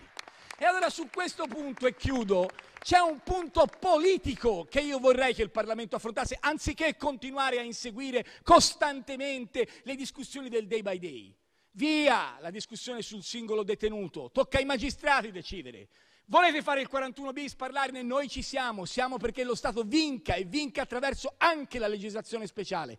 Nelle università americane studiano la nostra legislazione speciale su terrorismo e mafia, altro che fandonie sulle trattative di qualche ex PM in cerca di ruolo politico. Alla luce di questo, però, abbiate il coraggio di dire, voi della maggioranza, che questo tema prima o poi dovrete scioglierlo. Perché o si sta dalla parte del garantismo, del principio della democrazia liberale, di ciò che Nordio ha spiegato, si continua a fare quello che nei primi cento giorni quello stesso sottosegretario che ha passato gli atti in modo a dir poco maldestro ha fatto facendo costantemente il controcanto. E allora, signor Presidente, ho chiuso. È un tema politico finalmente, se Dio vuole. Viva Dio, è un tema politico. C'è una grande questione che riguarda questa maggioranza così solida nei numeri. Volete avere una visione dello Stato moderno, con una giustizia liberale capace di dimostrarvi una forma di partito conservatore moderno o pensate di rincorrere il giustizialismo forcaiolo dei donzelli e del sottosegretario? A voi la scelta, noi stiamo dalla parte del ministro, della Costituzione, della giustizia.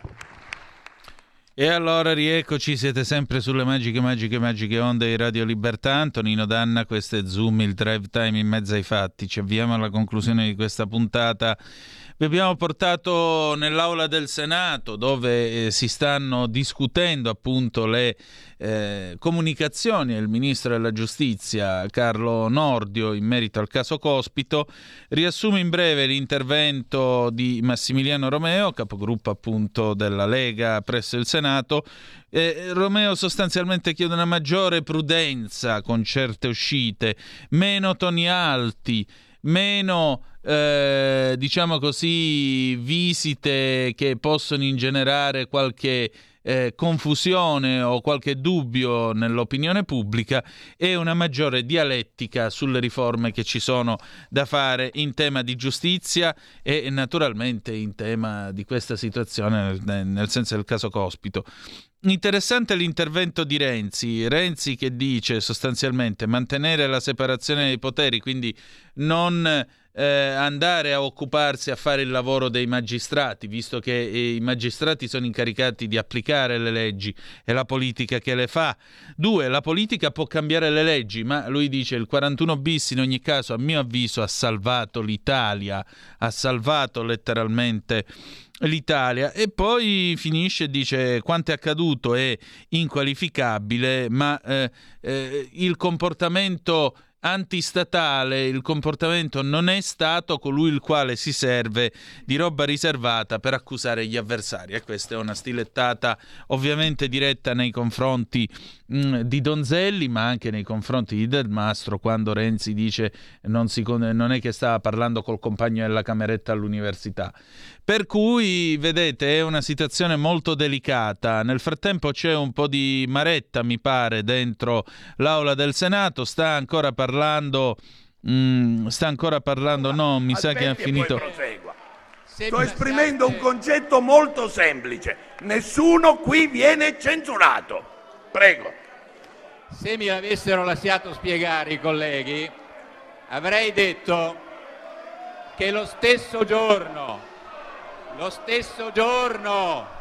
Aspetti, Balboni, lasci uscire chi vuole uscire. Mi pare corretto che chi vuole uscire possa uscire. Prego, prego. Prosegua l'intervento. Lo stesso giorno nel quale Donzelli ha parlato alla Camera facendo queste straordinarie rivelazioni, cioè scoprendo l'acqua calda, su Repubblica, a piena pagina, si dicevano le stesse cose che ha detto Donzelli in aula. Sul domani. Sul domani. Andate a rileggerlo. E allora la vera domanda che avrei voluto fare... Di Carlo, la richiamo all'ordine. La richiamo all'ordine. La stessa la domanda che avrei voluto fare ai colleghi della sinistra attraverso di lei, Presidente, è semplice. Ma quello che ha detto Donzelli è vero o non è vero? Perché è questo che interessa alla gente. Ecco, mi sembra che le parole del senatore Balboni continuino a essere chiare. Se ve le mettiamo assieme anche a quello che ha detto Mimmo Magnetta, permettete, eh, Mimmo Magnetta dice non funziona nulla, c'è bisogno di applicare le leggi che già ci sono senza perderci in tanti discorsi. L'altra cosa è è vero o non è vero che eh, Cospito ha incontrato degli esponenti dell'Andrangheta e dei Casalesi gli hanno detto di andare avanti perché l'obiettivo è l'abolizione del 41 bis e dell'ergastolo stativo? Sì o no?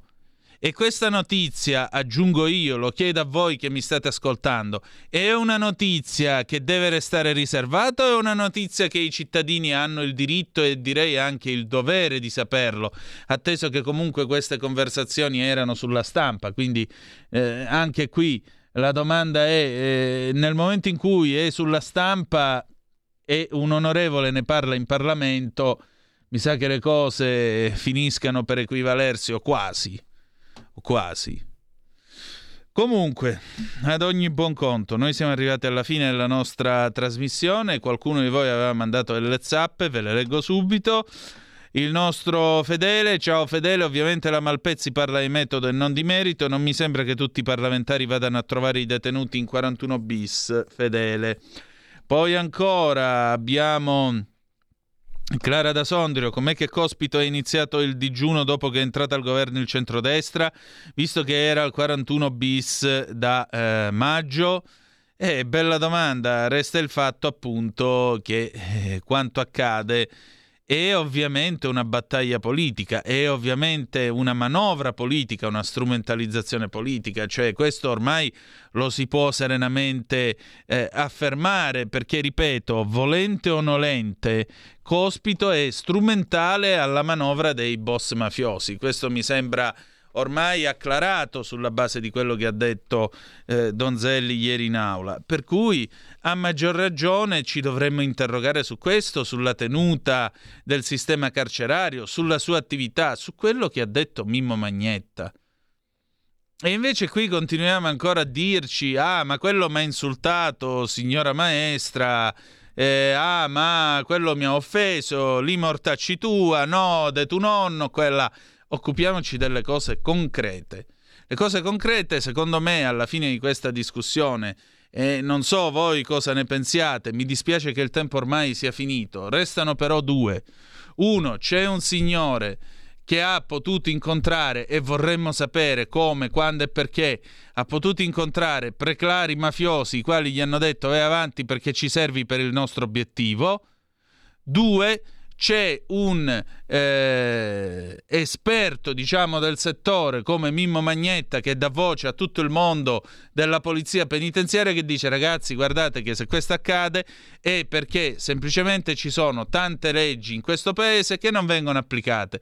E sarebbe ora che questo paese scegliesse che cosa vuole fare da grande. Non fosse altro aggiungiamo noi che il governo è presieduto ed è in maggioranza guidato da una leader di partito che di legge e ordine ha fatto il suo motto. Con questo noi chiudiamo, ci salutiamo, la canzone d'amore finale è di Umberto Balsamo da Sanremo 73 perché ormai siamo in clima festivaliero, Amore mio 1973. Noi adesso diamo voce invece all'onorevole Matone della Lega perché oggi ovviamente è intervenuta anche lei su questa vicenda, che dire di più Grazie per essere stati con noi e ricordate che the best is yet to come, il meglio deve ancora venire. Vi ha parlato Antonino Danna. Buonasera. Qui Parlamento. Allora, io vorrei riportare, eh, come dire, il dibattito sull'argomento per il quale il Ministro è venuto qua ed è il caso Cospito. Noi parliamo di questo caso ed è un caso eh, strano perché? Perché in realtà il caso Cospito è 41 bis, è lotta al terrorismo, sono i fenomeni mafiosi, sono tutti argomenti sui quali noi siamo tutti quanti uniti e d'accordo. Con la differenza però non irrilevante che l'attuale opposizione, che un tempo era maggioranza, ha fatto del giustizialismo il suo pane quotidiano, lasciando il garantismo ad una grande parte dell'attuale maggioranza. Mi riferisco per esempio alla campagna referendaria, campagna referendaria che è stata condotta da una parte del centrodestra. Ora, improvvisamente, con il caso Cospito, eh, loro riscoprono il garantismo e il senso di umanità. Ma che senso di umanità ha avuto Alfredo Cospito nel gambizzare, nello sparare tre colpi alle gambe di Roberto Adinolfi, sol perché era l'amministratore delegato di Ansaldo Nucleare. Vorrei ricordare all'Aula, questi sono atti che si possono leggere perché sono pubblici, quello che lui ha dichiarato al processo. In una splendida mattina di maggio ho agito e di, chi non vuole sentire può uscire, eh? non è che... Ed in quelle ore ho goduto Ho goduto a Colleghi, pieno- per cortesia, facciamo continuare l'onorevole Allora, Mattone, ripeto, grazie. In una splendida Scusate. mattina di maggio ho agito ed in quelle ore ho goduto appieno della vita. Per una volta mi sono lasciato alle spalle paura e autogiustificazioni ed ho sfidato l'ignoto. In un'Europa costellata di centrali nucleari, uno dei maggiori responsabili del disastro nucleare che verrà, che sarebbe la vittima, è caduto ai miei piedi. Per questo fatto è stato condannato a 10 anni e 8 mesi. Nel 2006 ha organizzato l'attentato alla scuola allievi carabinieri di Fossano in provincia di Cuneo con la tecnica a trappola, ben nota a tutti gli episodi di terrorismo che hanno funestato gli ultimi cento anni. Che è la tecnica a trappola? Sono due ordigni esplosivi, uno minore come richiamo e il secondo temporizzato ad alto potenziale per creare il maggior numero possibile di vittime. Solo per caso non vi furono dei morti né feriti. La Cassazione lo ha riqualificato come 285, atto terroristico diretto ad attentare alla sicurezza dello Stato, e gli è stato inflitto l'ergastolo stativo. Il 5 maggio del 22 è stato posto in 41 bis dal ministro Cartabia perché questi provvedimenti vengono sì istruiti dal DAP e dalla magistratura di sorveglianza, ma li firma il ministro. Sull'ergastolo ostativo, questo Parlamento ha fatto quello che il Parlamento precedente non ha fatto, nonostante eh, la condanna della Corte europea dei diritti dell'uomo, due richiami del Comitato europeo dei ministri e due sentenze della Corte costituzionale. Quindi questo Parlamento ha abolito l'ergastolo stativo ponendo però dei paletti talmente tanto ampi che c'è stata addirittura una protesta degli avvocati dicendo ci avete preso in giro, punto interrogativo. Io ritorno al senso di umanità che viene richiamato costantemente e ricordo che in questa vicenda il, il senso di umanità non c'entra assolutamente nulla. Cospito è un detenuto che sta male, anche per sua scelta, e va curato, ma perché è il contesto normativo che lo impone, sempre e comunque. Non è un piegarsi dello Stato alle ragioni di Cospito, come ho letto, è il rispetto delle norme, insieme allo Stato di diritto che ce lo impongono. Quanto alla condizione carceraria, anch'io vado a fare visite in carcere, però visito degli sfigati, non dei VIP.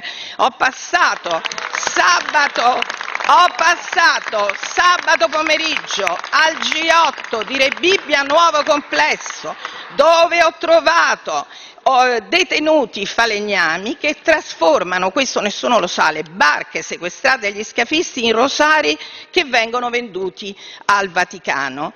Questi poveri cristi, anche se giustamente detenuti mi hanno riempito di documenti che noi della Commissione Giustizia in silenzio, senza fare clamore, senza fare comunicati, esamineremo e, valute- eh, e valuteremo. Qui Parlamento. Avete ascoltato Zoom, il drive time in mezzo ai fatti. fine trasparente creato dalla nostra mente tra questo nostro grande amore ed un mondo ferito che muore. Guarda se vuoi ma non andare